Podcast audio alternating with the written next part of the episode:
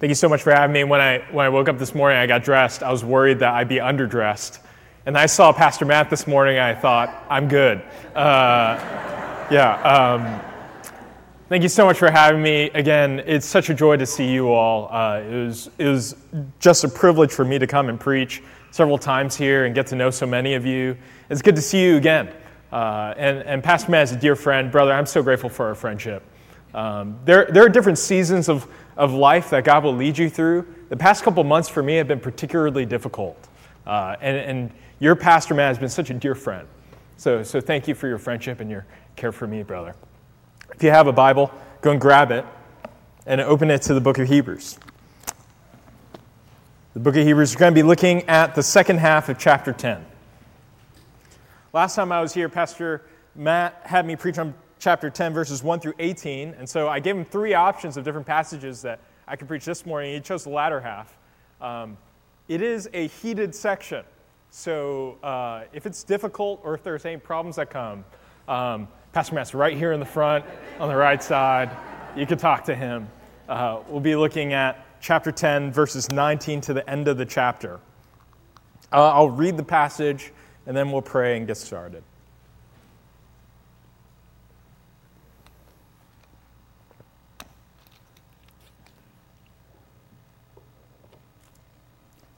I'll be reading from the Christian Standard Bible, which shouldn't be too different from yours. It says this: "Therefore, brothers and sisters, since we have boldness to enter the sanctuary through the blood of Jesus, He has inaugurated for us a new and living way through the curtain that is through His flesh. And since we have a great high priest over the house of God, let us draw near with a true heart and full assurance of faith, with our hearts sprinkled clean from an evil conscience, and our bodies washed in pure water. Let us hold on to the confession of our hope without wavering, since He who promised is faithful. And let us consider one another in order to provoke love and good works, not neglecting to gather together, as some are in the habit of doing, but encouraging each other, and all the more as you see the day approaching. For if we deliberately go on sinning, after receiving the knowledge of the truth, there no longer remains a sacrifice for sins, but a terrifying expectation of judgment, and the fury of a fire about to consume the adversaries. Anyone who disregarded the law of Moses died without mercy, based on the testimony of 2 or 3 witnesses. How much worse punishment do you think one will deserve who has trampled on the Son of God, who is regarded as profane the blood of the covenant by which He was sanctified, and who has insulted the Spirit of grace? For we know the one who has said, 'Vengeance belongs to me, I will repay.' And again, 'The Lord will judge His people.' It is a terrifying thing to fall into the hands of the living God. Remember the earlier days when, after you've been enlightened, you endured a hard struggle with sufferings. Sometimes you were publicly exposed to taunts and afflictions, and at other times you were companions of those who were treated that way. For you sympathized with the prisoners, and accepted with joy the confiscation of your possessions, because you know that you yourselves have a better and enduring possession. So don't throw away your confidence, which has a great reward. For you need endurance, so that after you have done God's will, you may receive what was promised. For yet in a very little while, the coming one will come and not delay. But my righteous one will live by faith. And if he draws back, I have no pleasure in him.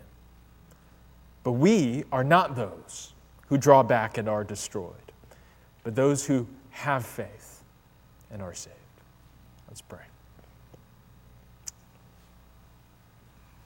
Lord, as we think about your word this morning, we know that it is easy for us to fall back into sin.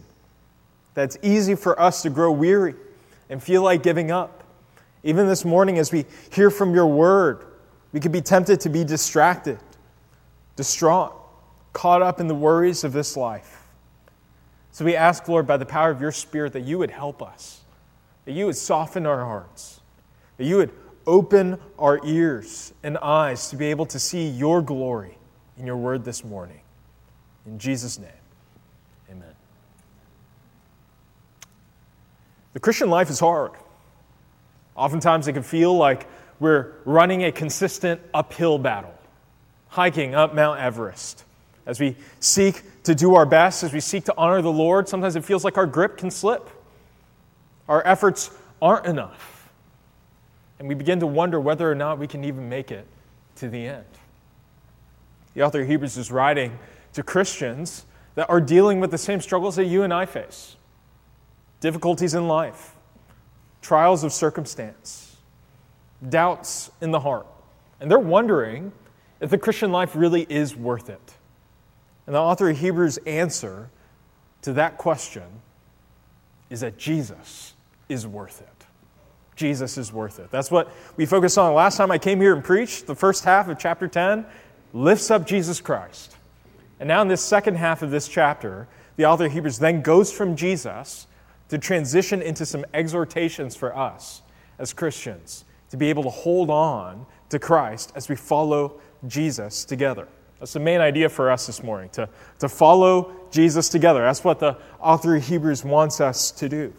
And there are three parts to this second half of chapter 10. Number one, there are commands.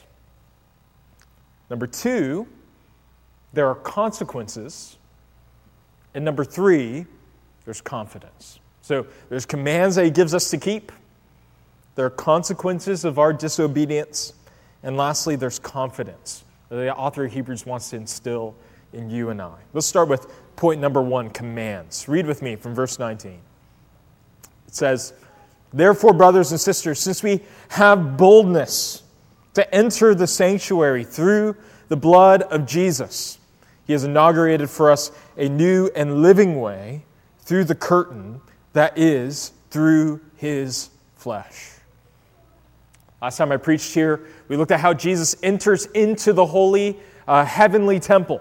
That because of Christ's work for us, we have boldness to enter into the Holy of Holies, the most intimate dwelling place of God. And the way that we enter in, according to verses 19 and 20, is through the blood of Jesus. The author says that we're able to enter into this sanctuary, this holy place, through the curtain of his flesh. Right? When you look at the old Jewish temple, there's a thick veil that covers the Holy of Holies that you need to enter past in order to enter into this presence of God. And here, the image is that the temple of heaven contains a curtain as well. And the only way to enter in is through the body of Jesus. See, in the Old Testament, only the highest-ranking priest could enter through that curtain once a year, one time every year.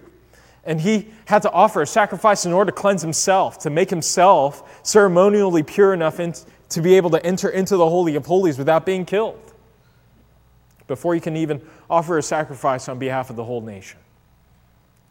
But in Jesus, we obtain entrance into that temple. And not just an earthly temple with earthly fabric that can fray over time, but a heavenly temple.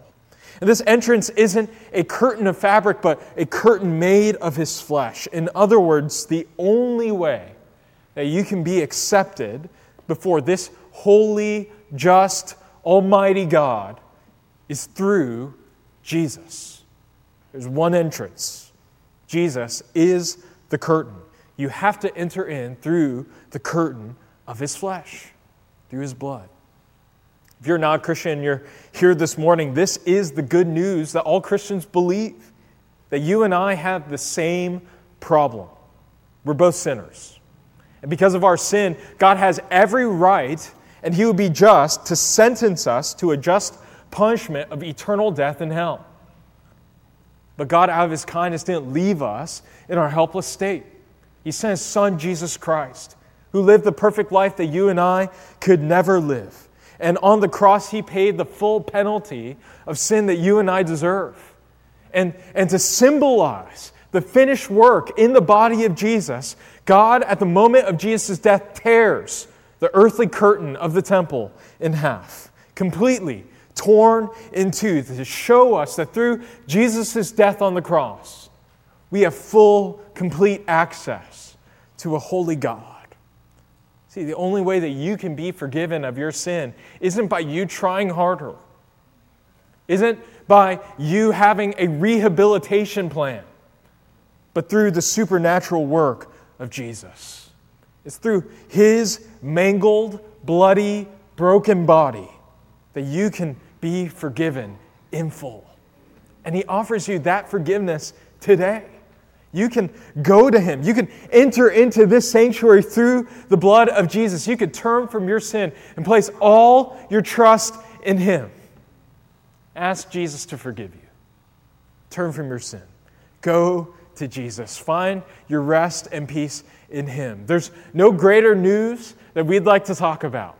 If you want to talk more about Jesus, feel free to talk to me or Pastor Matt or any of the members here about what it looks like to follow Christ. And all this is possible because of what Jesus does. And in light of what Jesus has done, the author of Hebrews now transitions for the rest of the book into three main commands, three lettuces, not to be confused with the vegetable, right? Three heads of lettuces for us to obey here. Let's start with the first one, verse 21. And since we have a great high priest over the house of God, let us draw near with a true heart and full assurance of faith, with our hearts sprinkled clean from an evil conscience, and our bodies washed in pure water.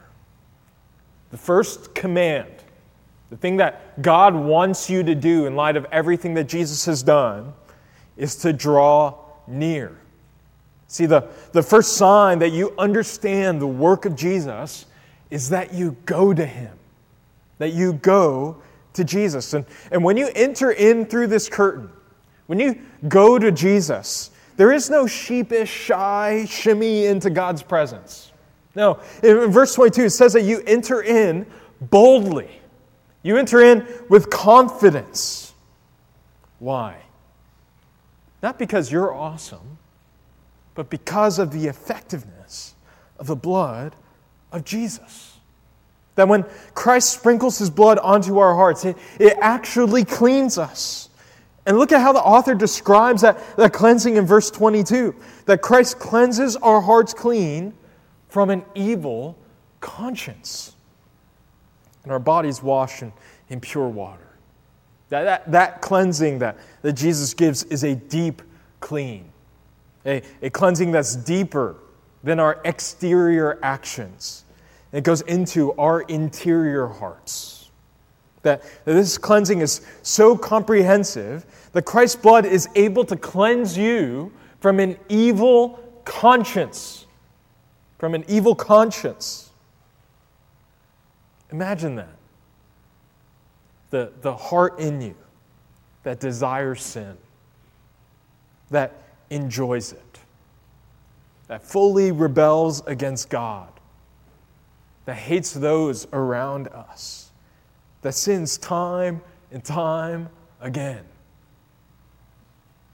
When Jesus comes and sprinkles His blood on you, that conscience is made completely clean. Which means that when we draw near to God, there is no blemish on us. There is no second thought. He gives us a pure heart, which means that you can have full assurance of faith. And notice that the author says assurance of faith. He doesn't say assurance of works.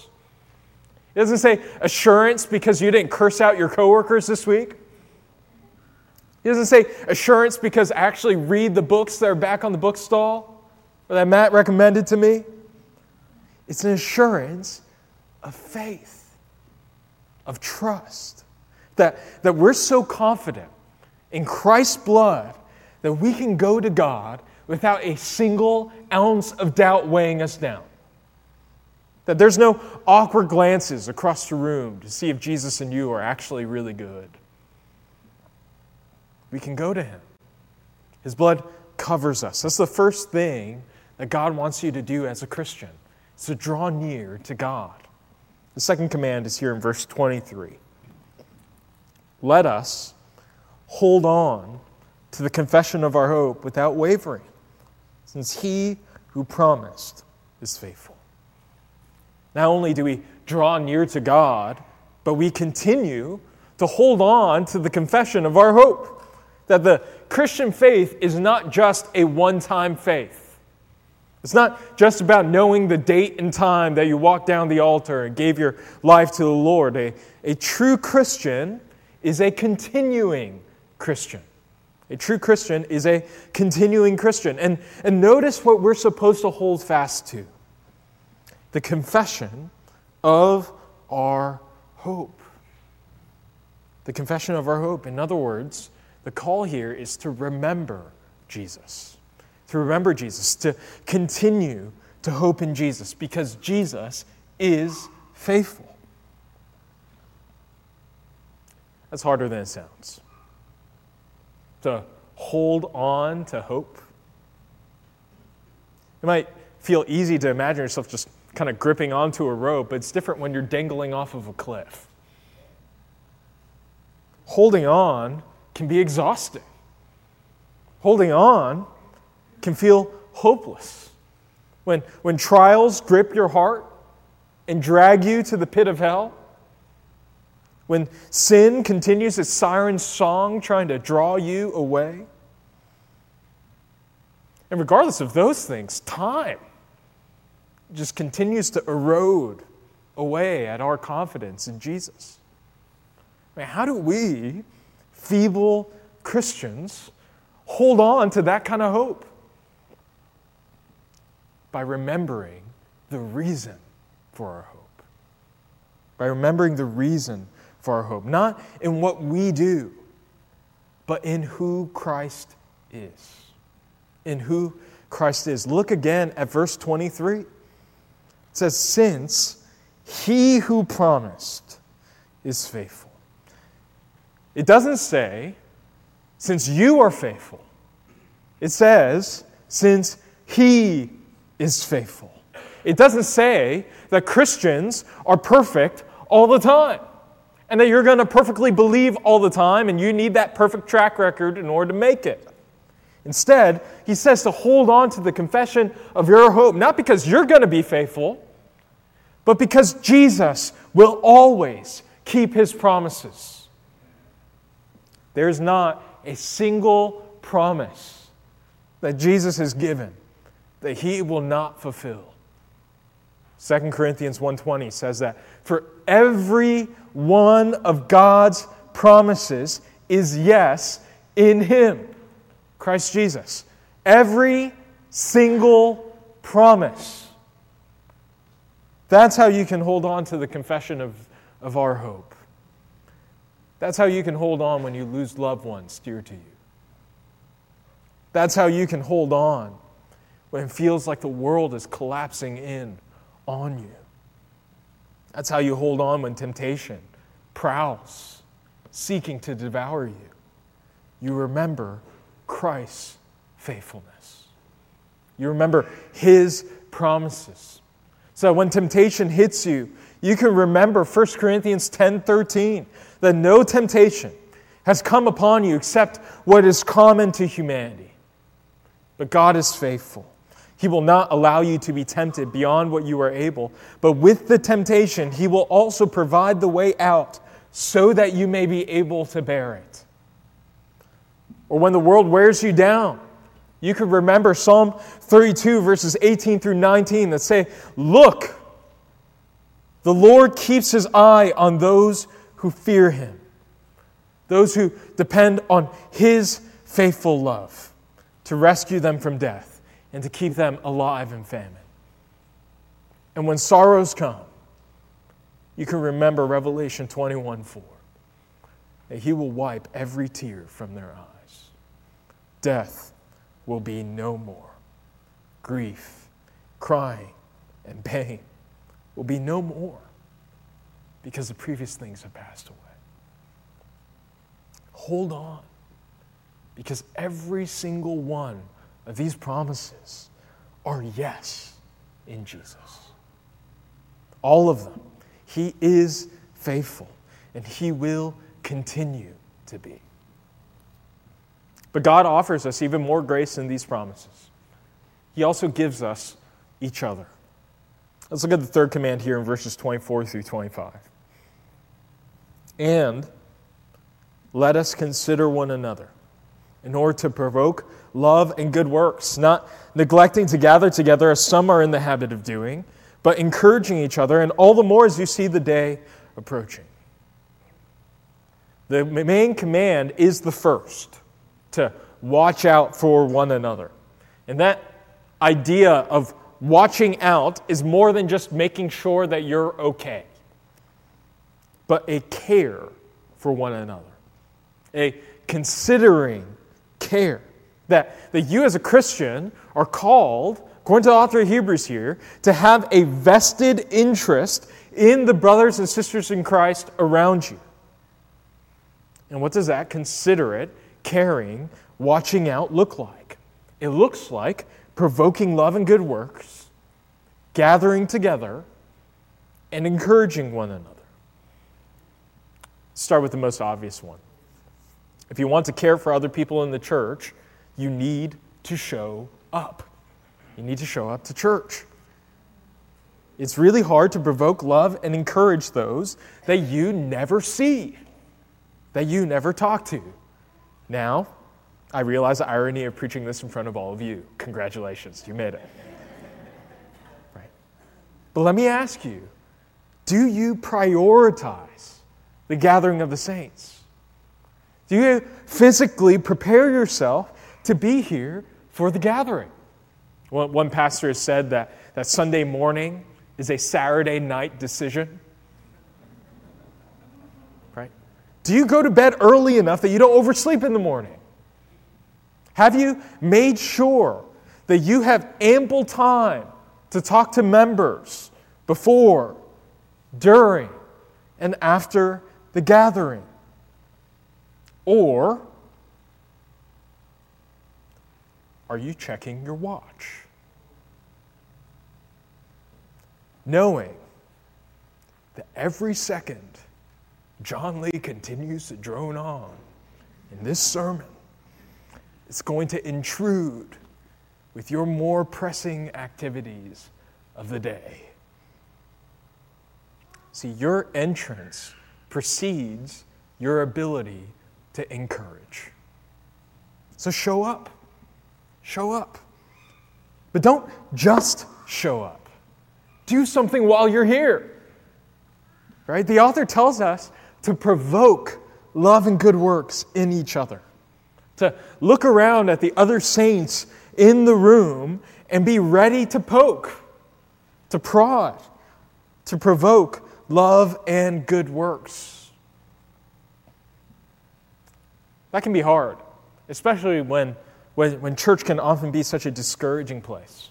So let me encourage you, if you feel disconnected, right, which is such a common experience, I've felt that, others have felt that.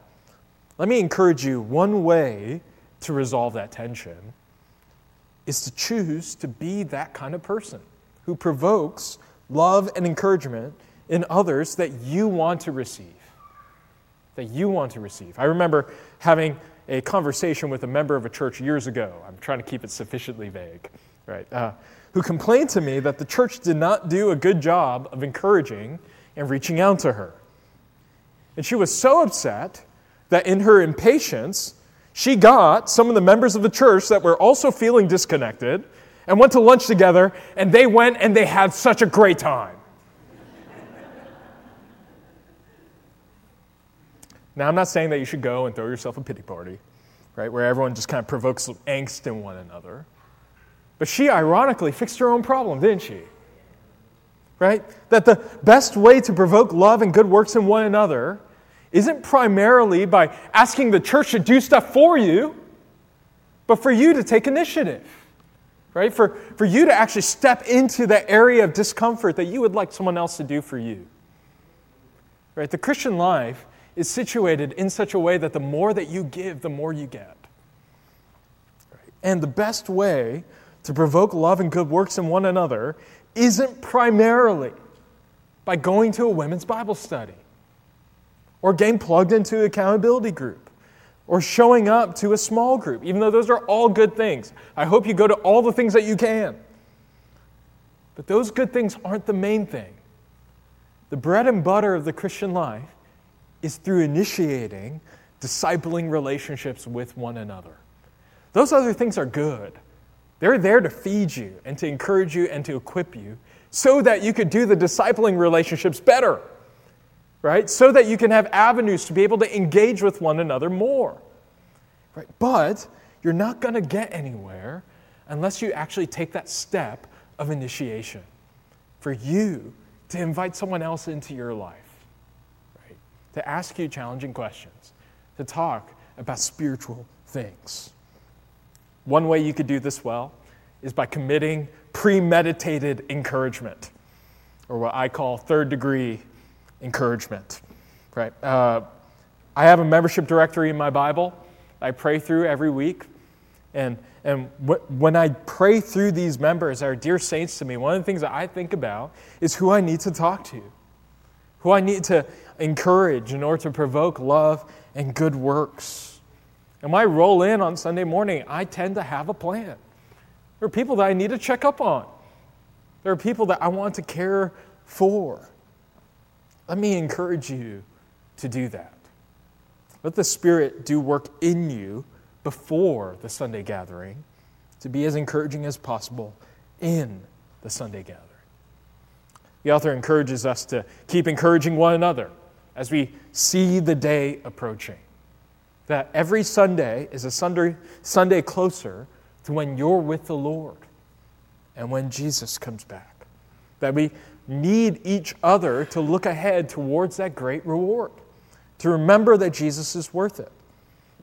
This is precisely why membership in a church is so important. Now, Pastor Matt did not ask me to do this. I'm not under the gun to speak on behalf of him, right? But let me encourage you, if you're not part of a church, that's something that Jesus wants you to do. Something Jesus wants you to do. That we're not supposed to walk the Christian life alone. Here, it addresses people that are in the habit of neglecting this gathering. And I want to challenge you that if you're in that position, you shouldn't feel great. Right? A thin thread cannot stand on its own.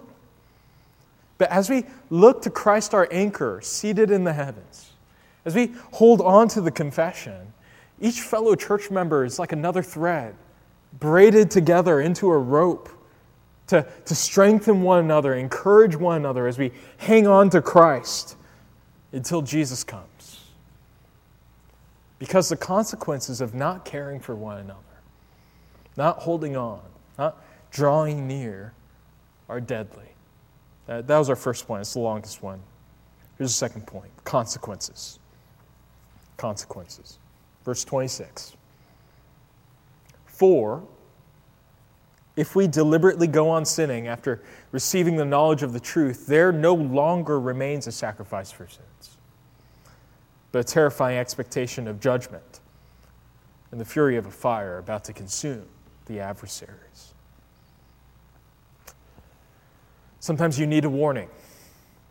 The author takes time to transition from the positive reasons to draw near, to hold fast, to care for one another's, to the negative consequences of when we disobey.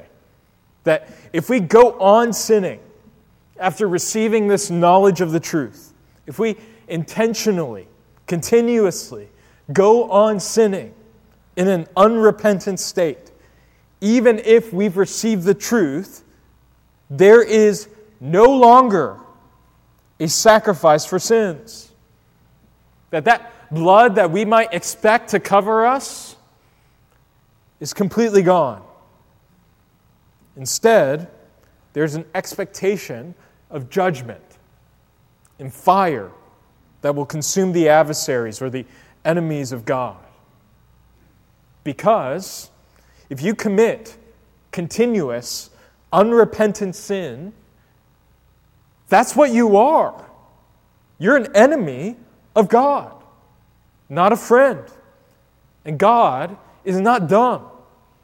He can see right through our hypocritical hearts, and He will not be mocked. He can see our wickedness, and He hates it. He hates it. Verse 28. Anyone who disregarded the law of Moses died without mercy, based on the testimony of 2 or 3 witnesses. How much worse punishment do you think one will deserve who has trampled on the Son of God, who has regarded as profane the blood of the covenant by which He was sanctified, and who has insulted the Spirit of grace? For we know the one who has said, "Vengeance belongs to me, I will repay." And again, the Lord will judge His people. It is a terrifying thing to fall into the hands of the living God. Here the author of Hebrews completes the comparison between Israel in the wilderness with believers today. That not only is there a greater priesthood in Jesus, a greater place in the temple, a greater promise in Christ, a greater propitiation or atonement or forgiveness in Christ's sacrifice, but there's a greater punishment as well. With Moses, if anyone disobeyed the law, if anyone disobeyed the Old Testament law in the nation of Israel, if 2 or 3 witnesses confirmed that sin, they were killed with no mercy. And what the author of Hebrews is saying is that if in the Old Covenant you see such a severe punishment for a lesser law, that there's going to be greater punishment for those who follow Jesus and then fall away. And it makes sense that that punishment will be so much more severe. Because what falling away means for New Testament Christians is so much worse than what disobedience looks like in the Old Covenant. I mean, look at verse 29. Let's just walk through the descriptions here of what falling away means. The first phrase there is that you trample on the Son of God. That Christ is precious. He is Almighty God, took on flesh for us, humbled Himself, the perfect, most precious gift.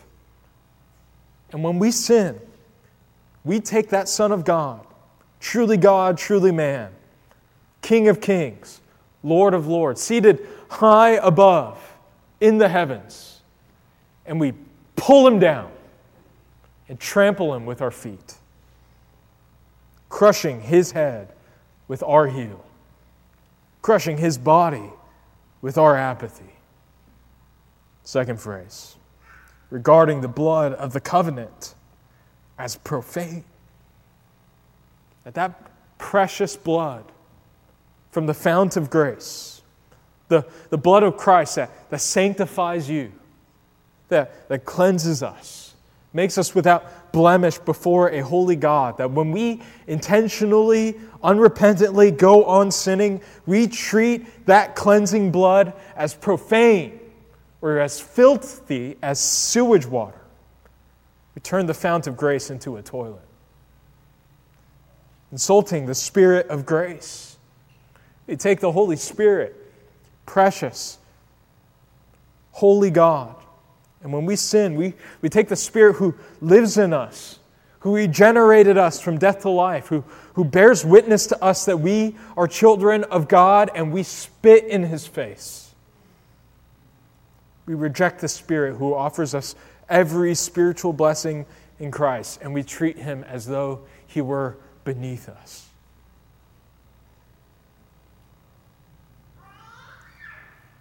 Does that pain you?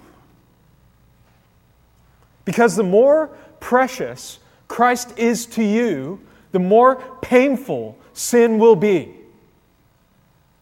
The more precious Christ is to you, the more painful sin will be.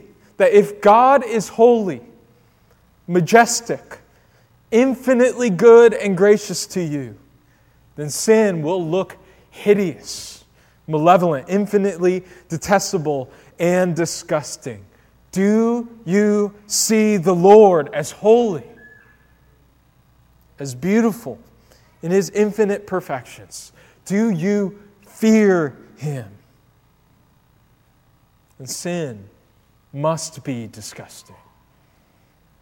Sin must be repugnant, repelling, something to be rejected. Because what makes sin significant isn't just the badness of the thing itself, but who your actions are against. It's because God is beautiful that sin is so ugly. And it's the tarnishing of that beauty that deserves the greatest condemnation. It is right for God to turn His hand against us sinners. It's precisely what we do whenever we practice church discipline. It's not a church puffing out its chest and proclaiming self-righteousness in the midst of its own hypocrisy. Church discipline is a group of repentant sinners tearing their clothes at the sorrow of another sinner engaging in unrepentant, continued, tangible sin.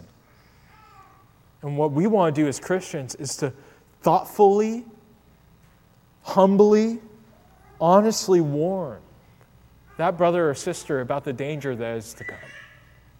That's what we're doing. What's the point of this warning here? What's the point of the author of Hebrews listing all these things for us? To keep our eyes ahead. To keep our eyes ahead. The point of this passage isn't for you to get freaked out, go to bed every night, and wonder whether or not you're really a Christian. It's not the point. The point of the author of Hebrews here in providing the negative consequences of our disobedience is to create a positive result. They actually scare you of the consequences of falling away in such a way that would provoke you to continue to be faithful to Jesus, to take your sins seriously, to continue holding on to Jesus, to keep your eyes ahead. Harriet Tubman led slaves from the south to the north through the Underground Railroad, and she kept a pistol at her side at all times. And part of it was to fend off against potential people that may endanger the lives of slaves. But another reason was because slaves would often get cold feet and would contemplate whether or not they should go back and return to their master, wondering if slavery back home was better than the difficulties in the road ahead. And Harriet would use her pistol at those slaves to remind them what awaited them back home. That the shackles of slavery were no better than a bullet in the head. And as a result, she led many to the north through the Underground Railroad, and she did not lose a single passenger. Why does the author of Hebrews point the eternal flames of hell at our face? To remind us the consequences of falling back. Do not be like the Israelites, tempted to go back to the shackles of Egypt. Don't be like Lot's wife, looking back at the terror of Sodom and Gomorrah with longing and being turned into a pillar of salt. Keep your eyes focused ahead. The author then turns from the terrors of falling away to remind us of how far we've come. That leads us to our last point, confidence. Confidence. Look at verse 32. Remember the earlier days, when after you had been enlightened, you endured a hard struggle with sufferings. Some of you were publicly exposed to taunts and afflictions. And at other times you were companions of those who were treated that way. For you sympathized with the prisoners and accepted with joy the confiscation of your possessions, because you know that you yourselves have a better and enduring possession. So don't throw away your confidence, which has a great reward. The author wants us to remember here that the trials we've experienced since coming to know Jesus were all worth it. That if we were to look at a highlight reel of all of our lives, that we would see some hard sufferings. We would see taunts, afflictions, even imprisonment. And we simultaneously endure these struggles and accept with joy the confiscation of everything that we have. And the question is how? I mean, how do you lose everything that you have with a smile? How do you endure a hard struggle with sufferings with joy? Not by denying the difficulty of what's happening. Not by pretending that with Jesus everything is squeaky clean. But having confidence in the reward that is to come. That when you endure difficult trials, great sufferings, trials, taunts, confiscation of your possession, and you continue to hang on to Jesus,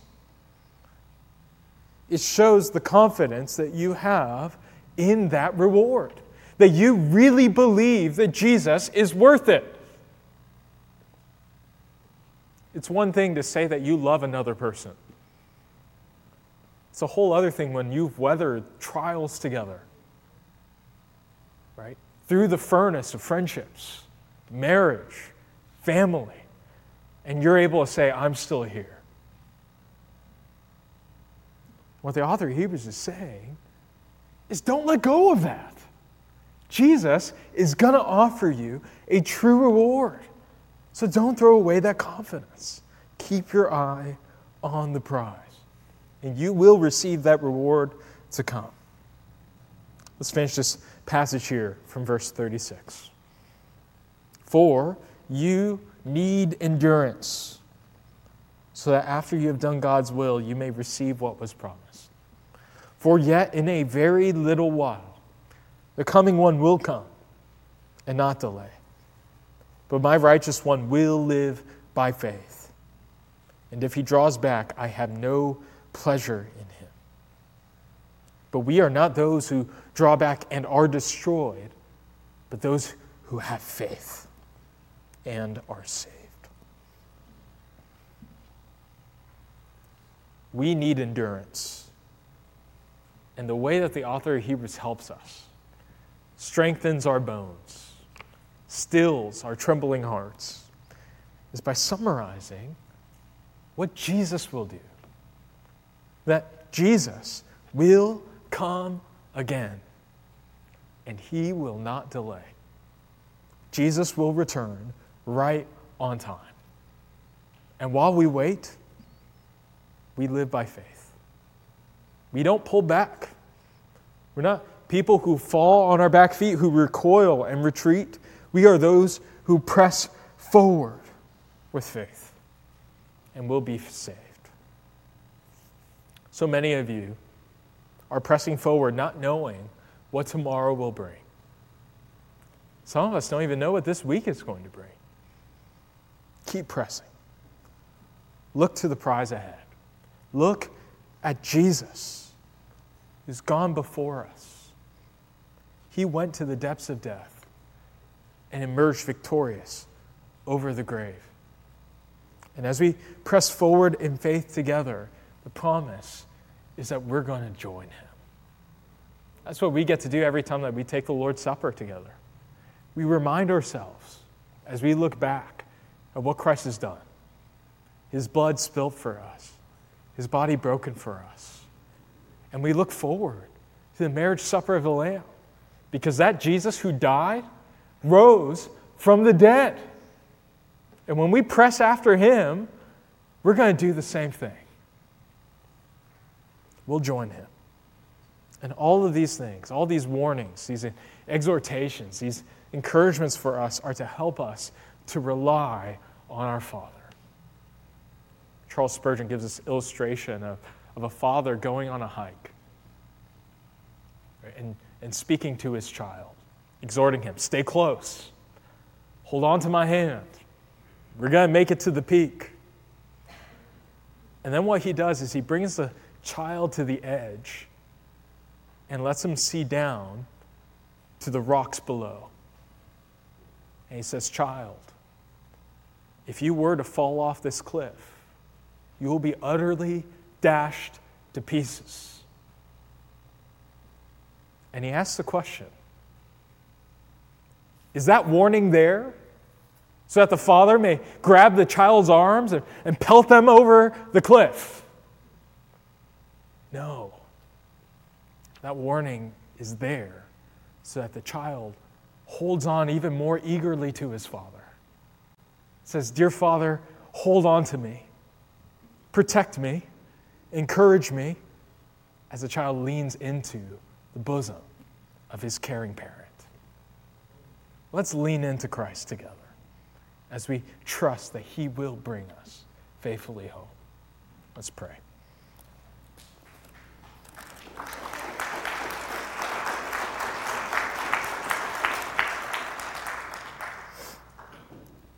Lord, another week has passed. Another week where we're closer to you coming again. And Lord, some of us are weary. We are tired. We're weak. We're worn. We ask, Lord, that you would instill in us a confidence that is greater than our own strength, a trust that surpasses all understanding, a peace that can stare the worst that this world can offer with confidence that you will return, that you will set everything right. And we pray, Lord, that you would help us in the meantime to be proactive in drawing near to you and holding on to the confession of our hope and caring for one another. We can only do this by the power of your Spirit. So we ask that you would help us. In Jesus' name, amen.